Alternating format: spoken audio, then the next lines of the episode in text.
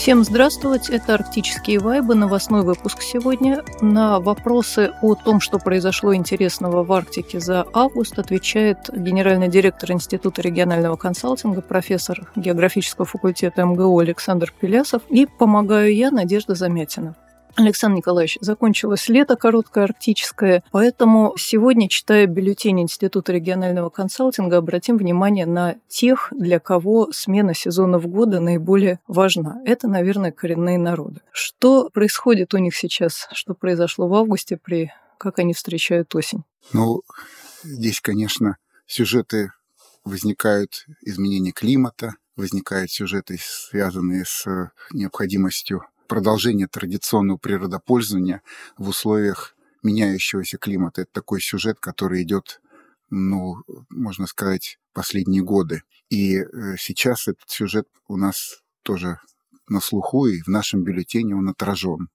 Я помню, несколько лет назад на одной из международных конференций показывали такой душещипательный фильм про гренландских охотников морских, которые теперь вынуждены для того, чтобы вести традиционный промысел, их должны транспортировать на корабле, потому что уже нет того льда, по которому они раньше добирались до мест промысла, а теперь, значит, все растаяло, и корабль, торжественный фильм, корабль их везет к местам промысла, чтобы они продолжали традиционную охоту. Но у нас нет такой драматургии, мы такой фильм не можем снять, потому что все-таки не, не до такой степени. Но тем не менее, конечно, и зимники, и само обеспечение национальных сел и кочевых стойбищ, все это становится другим. И э, главное изменение, которое отмечается вот в бюллетене, это то, что доля традиционной пищи уменьшается, этнической пищи, как говорят этнологи.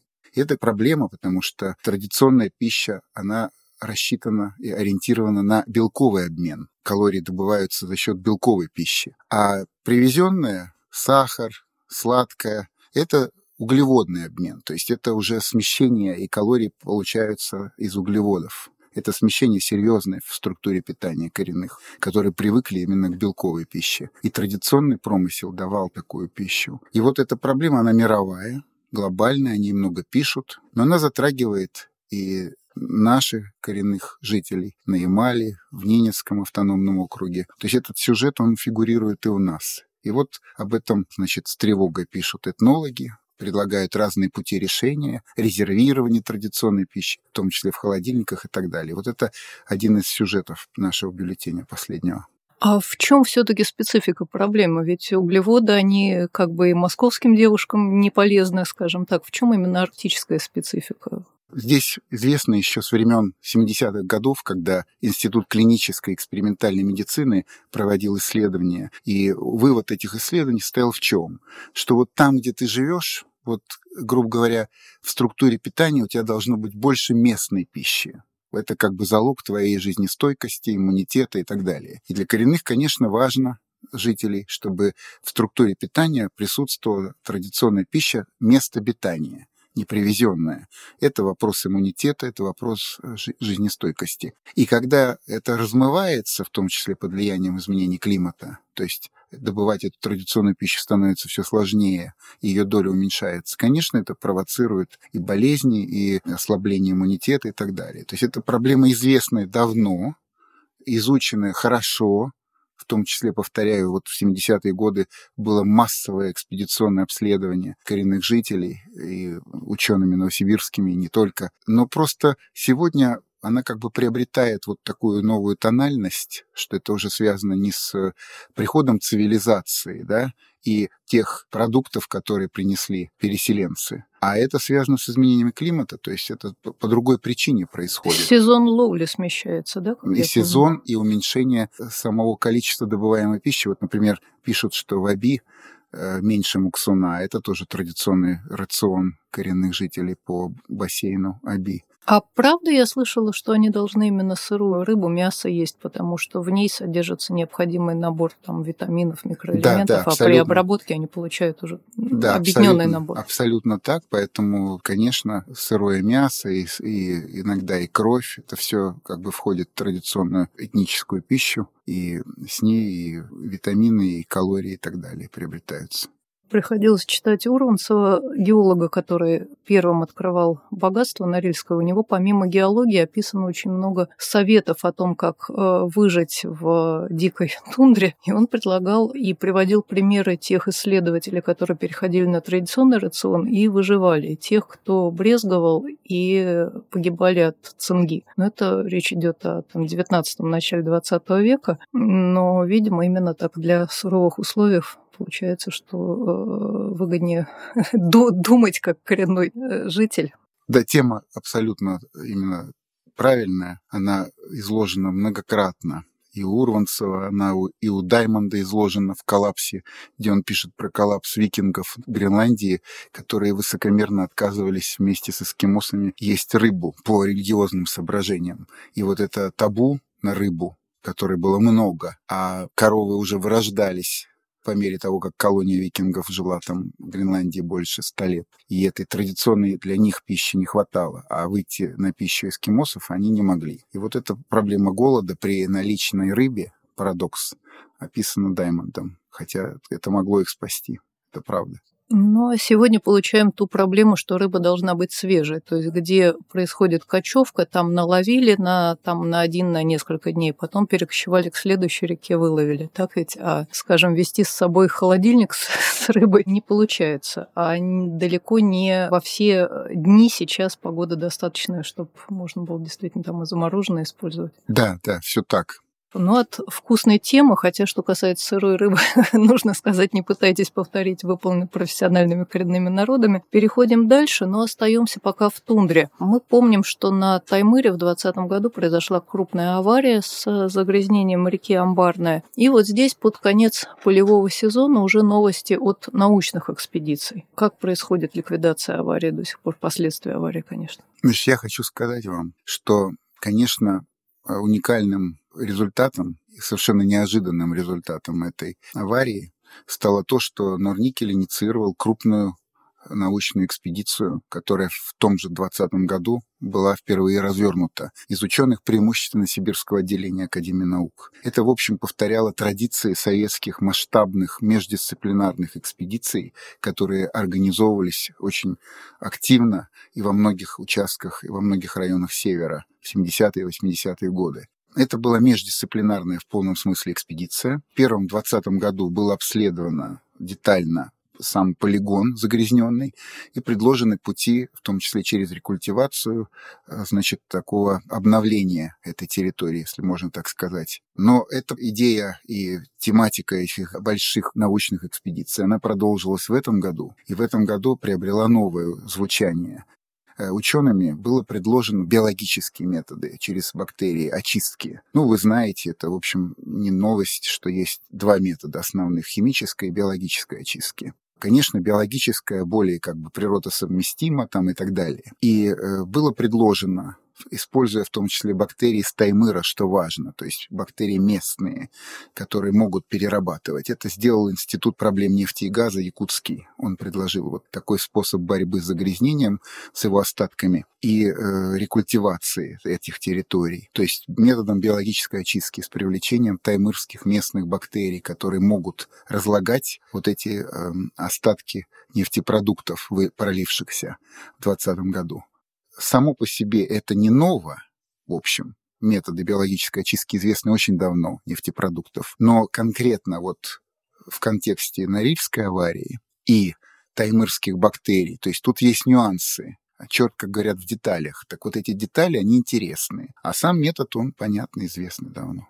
Мне интересно все-таки другое, скорее, приложение. То есть для Арктики а, многие ученые, исследователи, технологи работают, даже, может быть, и ни разу там не побывав. Это, как я понимаю, биологи, микробиологи, которые работают над темой ликвидации а, разливов нефти, которая очень актуальна для Севера, потому что ну, про реку Амбарная мы все узнали, но сколько разливов а, сотнями и тысячами происходит в районах добычи нефти, они все протоколируются, реестры соответствующие существует, и э, просто тем, может быть, меньше ушла в прессу, но она исключительно актуальна. И это задача для исследователей в научных лабораториях нашей и не нашей стран. И тема для исследователей, которые могут получить перспективные направления для себя.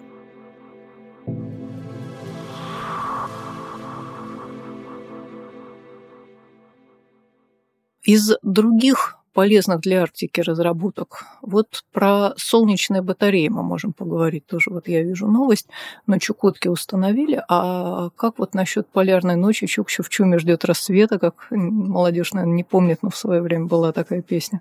рассвет наступит летом. Да, ну, Конечно, идея альтернативной э, зеленой энергетики, она проникает и в Арктику. Понятно, что речь идет о гибридной схеме, то есть о схеме, которая сочетает дизельный завоз традиционный и уже новую альтернативную энергетику, в данном случае солнечную. Но это чукотские опыт, да, то есть это установлено в э, Чукотском селе Кончелан и Снежное. Я вам хочу сказать, вот очень интересно, вообще село Кончелан – это такой, знаете, демонстрационная такая площадка для окружных властей Чукотки. Причем с советского времени, я помню, как только приезжает какой-нибудь заморский московский гость, высокопоставленный, его тут же везут Кончелан показывать переработка оленьего мяса, например, первая установка. Она куда поступает? В село Кончелан, потому что это рядом. Это всего лишь час от Анадыря. Но это же, представляете, как для заморских гостей. Не куда-нибудь там три часа, два часа на вертолете или на катере, а тут час на катере, и ты уже в Кончелане, в национальном селе. И видишь вот полную витрину, так сказать, округа, колорит национальный, и тут все ноу-хау последние. Поэтому не случайно, как Ямальский район в Ямало-Ненецком автономном округе, такая витрина советского времени для всех союзных республиканских властей и проверок. Вот так же село Кончелан. Это в этом плане такое известное место. Ну и вот они стали пилотной площадкой для экспериментов с солнечной энергетикой на Чукотке вместе с другим селом Снежное, которое более удалено от Анадыря, поэтому в плане такого выставочного центра подходит хуже там не час на катере дольше. Так что вот традиции, значит, с одной стороны села Кончелана, с другой стороны попытка округа Чукотского выйти на новые направления в специализации, можно так сказать, что очень приятно. Ну, Александр Николаевич сбил весь пафос новости. Хотелось бы верить, что эта витрина все-таки будет именно витриной для того, чтобы далее этот товар с витрины сходил будущим потребителям и в других удаленных селах. Потому что, насколько мы знаем, заброска топлива в удаленные села – это где не час на катере, а пара часов вертолетом. Там проблема очень большая, и это существенно делает дороже обслуживание этих сел, жизнеобеспечение этих сел. Вплоть до того, что даже возникают темы там, ликвидации, зачем нам их кормить. Вот зачем кормить удаленные села? Тем более, что ну, тема нам кормить, особенно когда московский чиновник это говорит, это выглядит несколько лукаво, кто кого кормит той же рыбой. Вот, но все-таки вот э, снабжение топливом, э, зеленая энергетика и сохранение просто жизни удаленных сел. Действительно ли они настолько сильно связаны? Да, я согласен абсолютно. И вы знаете, я как бы сказал неожиданно, вот мне кажется, что вообще это тест определенный. Вот у нас много арктических территорий. Вот какая из них быстрее переходит на самообеспечение котельным печным топливом, а всегда есть местные ресурсы. Это не моторное топливо. По котельному и по печному есть возможность замещения местными источниками. Вот кто быстрее переходит, тот, значит, и больше себя ощущает хозяином своей земли.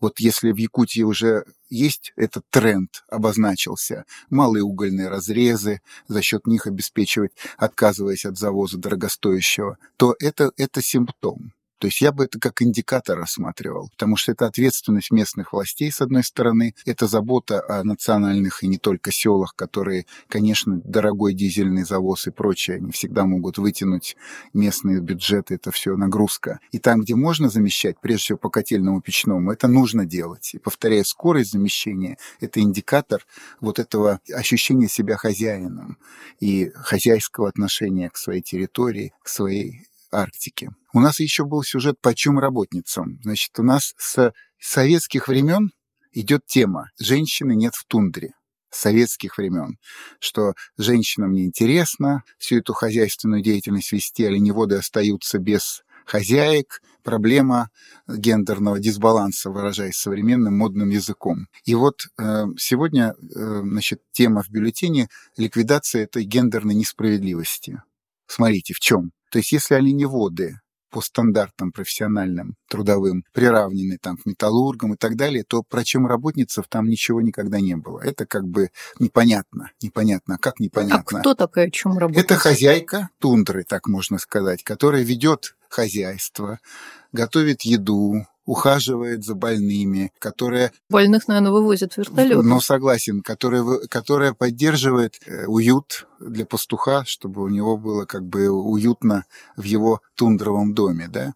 Поэтому чумработница на самом деле незаметная, но очень важная роль. Я помню, мы разговаривали с э, людьми, которые возглавляли, например, Республику Якутия, они говорили, что это одна из первых моих мер была, чтобы поднять и установить кочевые не только для оленеводов выплачивать, но и для чумработниц, выравнивать вот эту ситуацию. Да? Но сейчас вот э, сюжет в нашем бюллетене — это то, что предложено установить такой стандарт не только для пастухов оленеводов, приравнивая их там к металлургам и так далее, но и для чумработниц. Стандарт, то есть такую защищенность и по зарплате, и по статусу и так далее. Да? По пенсии, да? То по есть пенсии, это позволяет да, получать пенсию, конечно. Живя в собственном чуме, собственно. Конечно. И это важно. Это важно, потому что эта проблема, она ведь не решается, ну, как бы сказать, тем, что они говорят с 70-х годов как минимум. А когда э, ну, местные власти на свой страх и риск устанавливали кочевые для них, да, ну, кто, кто мог, там, в Якутии устанавливали, там,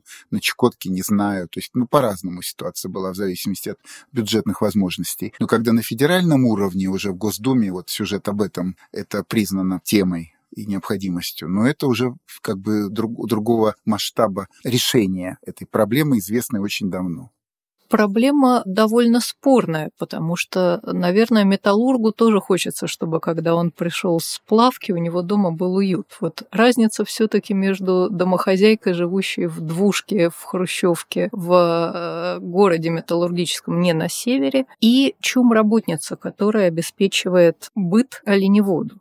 Наверное, она все-таки есть, иначе я хочу в чем работница. Конечно, есть. Это слово, которое мы всегда используем, когда говорим про Арктику во многих сюжетах, безальтернативность. То есть вот Арктика – безальтернативность. Вот чем работница безальтернативна, как хозяйка, да? Если в э, центральной России там можно пойти там в ресторан и так далее, то есть можно найти замену. Всегда есть альтернатива, хотя может быть менее комфортная и так далее, да? То вот э, тундра, ее условия и Арктика – это постоянное присутствие вот этого пресса безальтернативности. То есть, ну вот она есть или ее нет, все. И ты не можешь никаких придумать так сказать, только если будешь брать сам на себя эти функции, а для пастуха это, наверное, не так легко. Насколько я понимаю, там чем работницы выполняют совершенно не женские работы, то есть именно и снабжение топливом, там дрова, пусть это и не пилить большие бревна, но веточки, но тем не менее, и ставить сам чум, и шить одежду, которая там довольно специфическая, ни в одном магазине такой одежды не купишь. Так что это и швея, вспоминается Гюльчатай все. И, и это, то, и то, и то, и то, и то, все одна. Тяжело. Да, все правильно. Конечно, и это то слабое звено, которое в кочевом укладе всегда было, и которое должно быть, э, ну, на него внимание сакцентировано. И когда это слабое звено как-то пользуется поддержкой и признанием, тогда и вся цепочка уже, можно сказать, кочевого уклада, она более устойчива. Ну вот здесь для нас вывод э, может быть какой, что в Арктике обычные роли, э, ну, в данном случае гендерные, но и разные другие, они выполняются абсолютно по-другому. То есть за теми словами, к которым мы привыкли, э, зачастую стоят совершенно другие особенности.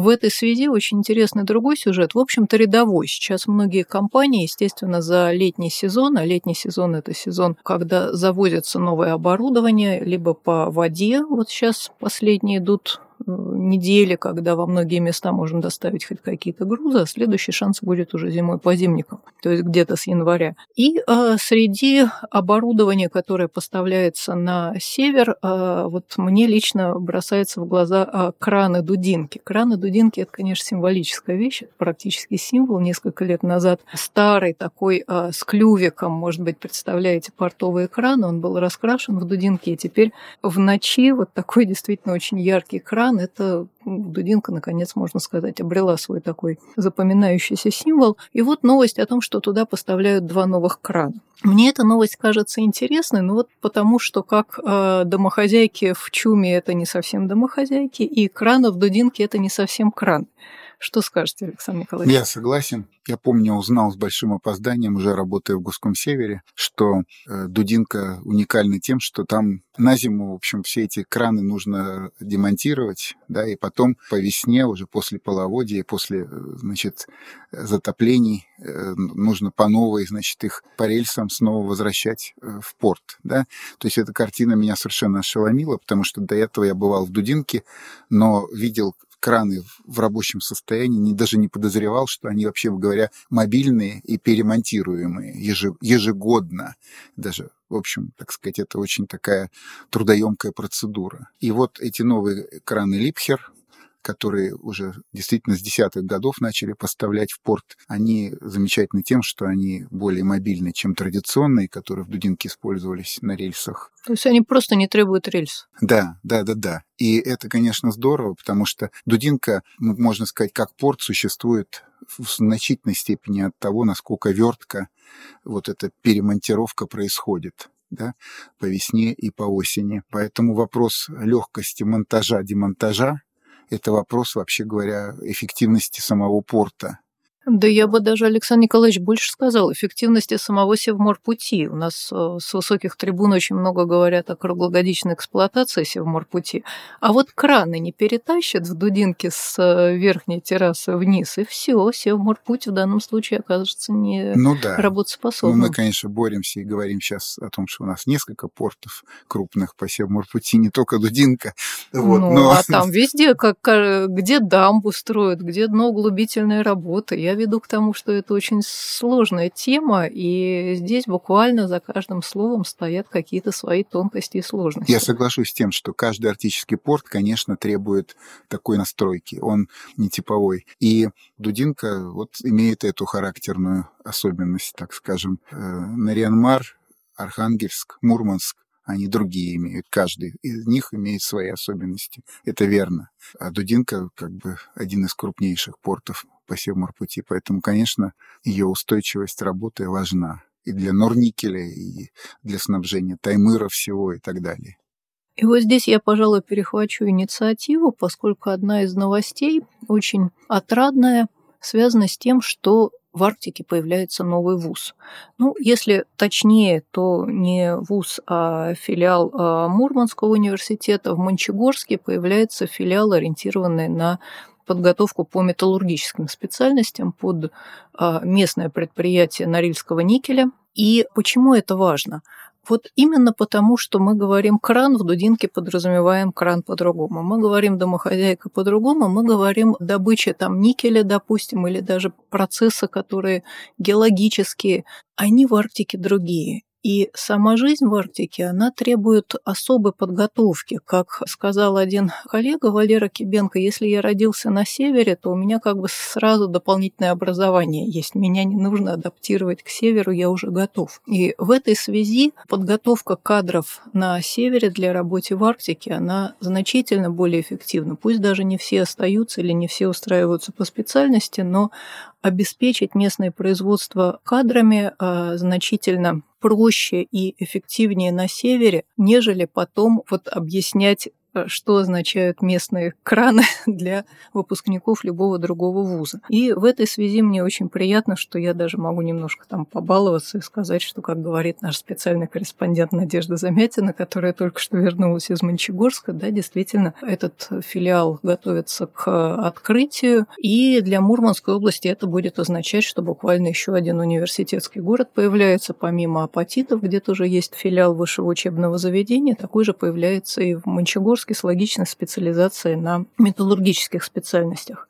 Здесь специфика, наверное, даже будет не столько арктическая, но еще и технологическая. Целый ряд производств в Арктике связан с усложнением арктические А, само собой, Б, но еще и технологии там разрабатываются крайне сложные. Опять-таки, как наш специальный корреспондент в Оленегорске описывали, что э, люди занимающиеся добычей железной руды, допустим, в Белгородской области, приезжая в Мурманскую, сразу не справляются, потому что специфика очень небольшие, разбросанные активы, в то время как крупнейшие там мировые месторождения – это конвейерный способ массовой добычи, где особых тонкостей нет, а здесь очень много связано со спецификой именно самих месторождений и руд. К чему я веду? Даже Мурманская область очень богата на перспективные руды, которые могли бы использоваться в гаджетах, в современных технологиях, в современных аккумуляторах. Привет Илону Маску, что называется. А, литий в том числе, я имею в виду. Ну вот их добыча связана с нехватками технологий. Вот здесь, если мы говорим о том, что нам, там, как партии правительства учат, нужны прорывы, то прорывы нужны именно в технологиях, в том числе добычи извлечения редких металлов. И здесь нам, конечно, конкуренты другие, в том числе арктические страны. Вот на эту тему уже попросила бы Александр Николаевич. Спасибо, Александр Николаевич, за предоставленную мне минутку, чтобы поделиться своими разъездными впечатлениями. Возвращаемся к бюллетеню бюллетеню Института регионального консалтинга «Редкие земли». Да, Гренландия. Там у нас есть сюжет такой о том, что два крупных мультимиллиардера мировых, Гейтс и Бозос, проявили интерес вести поиск и разведку на западе Гренландии месторождений потенциальных редкоземельных металлов. А что это за металлы? Ну, это те металлы, которые сегодня в высокой электронике присутствуют. То есть это они составляют, можно сказать, сегодня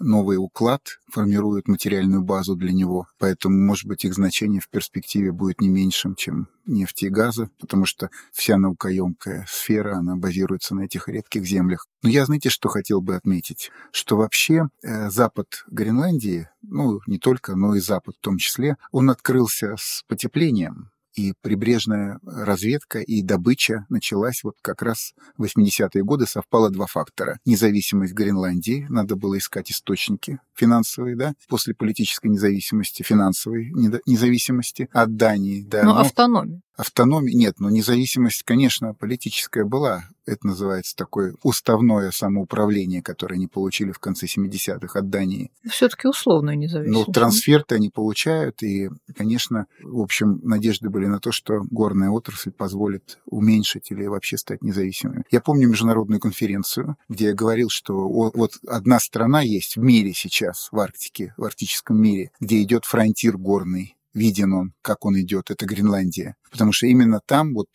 эти Джек Лондоновские истории или нашего Северо-Востока истории 30-х годов прошлого века, они вот сейчас в живе. Идет пионерное освоение. В общем, воодушевляющее, романтическое, фронтирное, Джек Лондоновское и так далее. Это действительно. И вот ко мне после этого выступления подошли гренландцы и сказали, Александр, вы не правы, потому что это было но вот это все уже прошло, и вот сейчас уже в десятые годы это уже ничего нету, конъюнктура изменилась на металлы мировая, и вот этот бум конца 90-х, начала нулевых, о котором вы говорили, а он, он прошел, его нет уже. Но вот мы сейчас по этому сюжету видим, да, что интерес есть, обнаженность от льдов, обнаженного в результате после глобального потепления открывшейся вот этой прибрежной части, позволяет и стимулирует на поиски, разведку на минеральное сырье. И после нескольких новых проектов, которые финансировали китайцы, в том числе китайские инвесторы. Конечно, есть интерес вести эту мощную разведку. И мы видим, что на редкие земли вот не просто какие-то отдельные проекты, а вот запад Гренландии целенаправленно получена лицензия на то, чтобы вести разведку, значит, в этой территории, которая открылась ото льда. А у нас есть такие ситуации, когда новые территории открываются для исследований? Значит, у нас достаточно известно уже с советского времени, то есть у нас запас открытых ранее месторождений, он так велик, что практически последние 20 лет мы кормимся этим резервом. У нас очень мало новых геологических открытий, и в основном, как показывает наша статистика, до трех четвертей всех новых проектов, которые в Арктике развертываются, это из запасников советского времени открытый советскими геологами еще.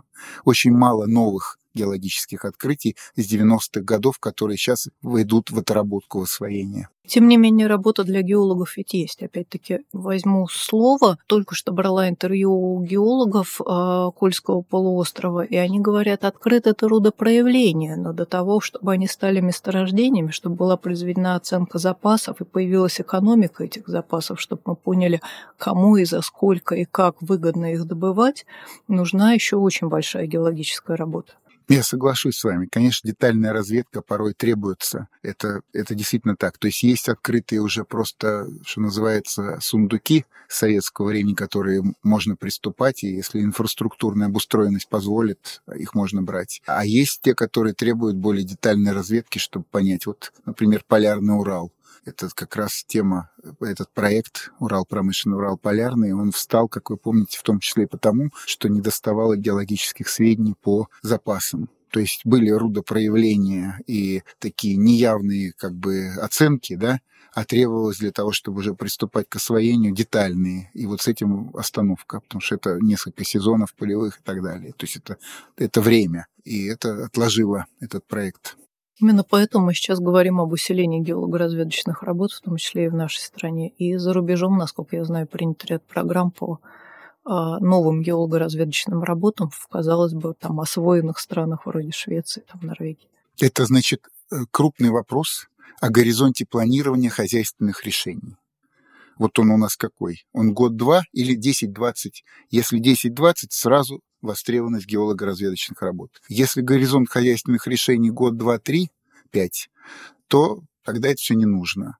Поэтому само проявление интереса к геологоразведке есть симптом удлинения горизонта хозяйственных решений в стране и в Арктике конкретно в частности. Это, конечно, ключевой вопрос. Планировать надолго – тогда геологоразведка, тогда все это нужно, востребовано, эти долговременные инвестиции, которые дают отдачу только через 10-15 лет. Ну что ж, хорошо, мы закончили на геологоразведке, как раз перелом сезонов, завершается сезон в том числе и полевых и геологических работ. На этом прощаемся. Э, спасибо, до, до новых встреч.